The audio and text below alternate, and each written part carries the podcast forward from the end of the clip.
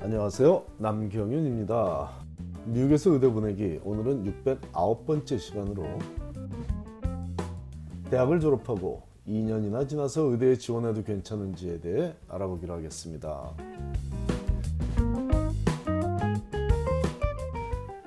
5월에는 대부분의 대학 4학년생들이 대학을 졸업하게 되죠. 기쁘고 자랑스러운 일이 사, 일인 것은 사실이지만 의대 진학을 위해 시간을 더 투자해야만 하는 상황에 놓인 가정이라면 당사자인 학생보다 더 불안한 건 부모들의 입장인 듯 싶습니다. 이런 상황에 처한 많은 부모들이 보내온 질문들 중에 가장 현실적인 고민을 토로한 가정과 주고받은 이메일 내용을 소개하니 비슷한 상황에 놓인 가정들의 도움이 되기 바랍니다. 대화 내용 중 개인정보에 해당하는 부분은 삭제하거나 수정하는 과정을 거쳤으니 참고하시기 바랍니다. 안녕하세요. 저는 이민 1세대로 한국에서 학교를 나온 터라 미국의 학제에 대해 그리 잘 알지 못하고 혼자서 아이들을 키웠는데 그 나이가 이번에 대학을 졸업합니다. 명문 A대학을 졸업하고 의대에 가기를 희망하지만 어떻게 가야 하는지 부모로서 아무런 조언을 못 해주고 있어 답답하네요. 제 아들은 초등학교 2학년 때 이미 나서 줄곧 B라는 지역에서 학교를 다녔습니다. 어린 시절부터 의대 진학을 고민했고 또 키클럽에서 봉사활동을 하며 같은 클럽 내의 의사들을 보면서 자신도 저렇게 사회봉사를 하며 살고 싶다고 이야기하곤 했습니다. 하지만 대학을 졸업할 무렵이 되자 아들의 말이 현재 상태로 의대 진학이 어렵다고 이야기하며 졸업 후에 2년 동안 병원에 scribe job을 하면서 의대, 의대 진학을 준비하겠다고 합니다. 이민 1세대인 저로서는 아들이 말하는 대로 믿고 싶지만 또 대학을 졸업하고 2년이나 학교 수업을 듣지 않고 취업해 있다가 다시 의대를 지원한다는 것이 불안하기만 합니다. 아들의 선택이 올바른 것인지 아니면 다른 방법이 있는 것인지 조언을 부탁드립니다.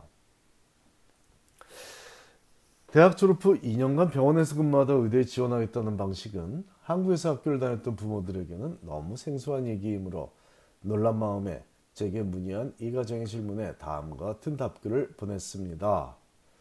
한국과 다른 교육제도 및 입시제도 때문에 혼란스러우시죠? 아버님 가정과 같은 고민을 가진 우리 한인 가정들이 워낙 많다 보니 제가 미국에서 의대 보내기라는 글을 부모님들을 위해 지난 10여 년간 적고 있습니다. 여러 가정에서 문의해 주신 내용에 대해 답을 하는 형식이니 꾸준히 읽으시면 도움이 되시리라 믿습니다. 아버님께서 문의해 주신 사항도 아마 조만간 제 칼럼에서 소개될 수 있으니 참고하십시오. 일단 아드님이 생각하는 방식은 옳은 방식입니다.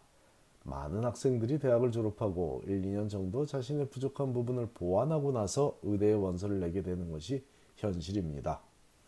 대학을 졸업하며 공백 기간이 없이 의대에 진학한 학생들은 전체 의대 신입생의 10%도 안 될 테고 그들은 MCAT도 한 번에 만점 가까운 성적을 받은 학생들의 확률이 높으며 또한 고교 시절부터 의대에 진학하고자 노력했던 학생들입니다. 또한 scribe란 일은 pre-med 학생들이 gap year 기간 중에 하는 특별한 일입니다. pre-med 학생이 아닌데 그 정도 영어 단어를 숙지하고 있으며 빨리 알아듣고 정리하면서 최저임금을 받으며 일할 사람은 없습니다. pre-med 학생들이 졸업하고 1, 2년 정도 그 일을 하며 의료, 의료 경험을 쌓아 의대 입시에 도움을 받고자 하는 전형적인 일이니 지금 아드님이 생각하는 접근 방식은 아주 보편적인 의대 입시 전략입니다. 그 기간 중에 MCAT도 충분히 준비해서 좋은 성적을 받을 수 있도록 한다면 꼭 원하는 의대에 진학할 수 있을 것입니다. 도움이 되셨기 바랍니다. 제 답글에서 언급했듯이 대학 졸업 후 1, 2년 정도의 시간을 투자해서 자신이 의대에 지원하는 동기가 확실하다는 증명을 하는 과정을 거치며 부족한 부분을 보완하는 전략은 일반적이며 현명한 선택 맞습니다. 갭이 없이 대학을 졸업하자마자 의대에 진학하도록 학생을 지도하는데 가장 어려운 부분은 본인이 왜 의대에 가고자 하는지에 대한 확실한 경험들을 하는데 충분한 시간을 할애하기가 어렵다는 점입니다.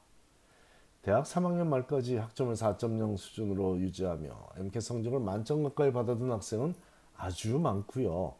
그렇게 뛰어난 학습 능력을 유지하며 연구 실적까지 챙긴 학생들도 제법 많지만 그 와중에 충분한 병원 봉사 경험과 다양한 사회 봉사 경험을 함께 할 수 있는 학생은 많지 않기 때문에 개비어를 갖고 의대에 진학하는 것이 하나도 이상한 일이 아니라는 것입니다.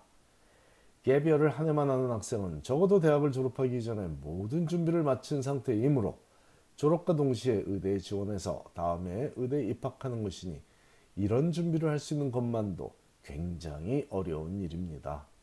만일 조금이라도 부족한 부분이 있다면 차라리 한 해를 더 준비해서 졸업 후 2년이, 2년째 되는 해이든 아니면 졸업 후 3년째 되는 해에 의대에 지원하여 한 번에 합격하고 입학하는 것이 현명하고 실질적인 전략입니다.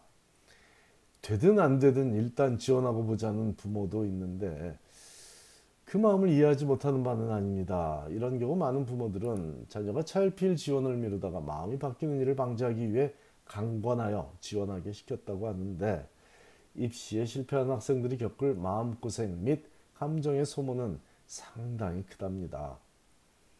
대학을 재수해서 진학했, 진학, 대학에, 대학을 재수해서 진학했던 부모들이 끝이 좋으면 다 좋다고 하던데 굳이 안 겪고도 좋을 마음고생을 시키는 건 반대하는 입장입니다.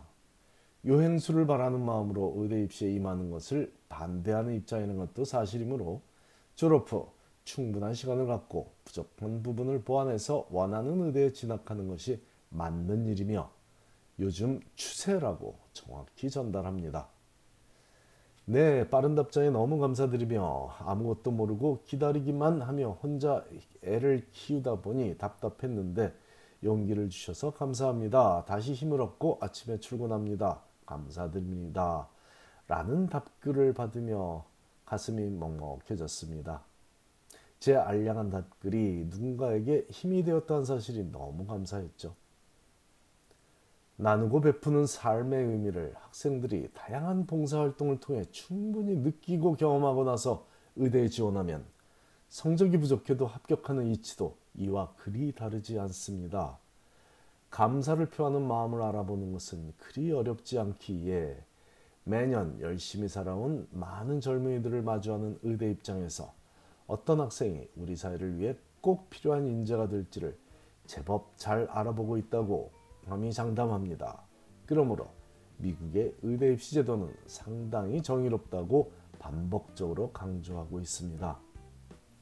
마음의 소리를 들어주는 귀가 열려 있는 곳이 정의로, 정의로운, 정의로운 곳이라고 믿고 있으며 그렇게 학생들을 지도하고 있습니다. 감사합니다.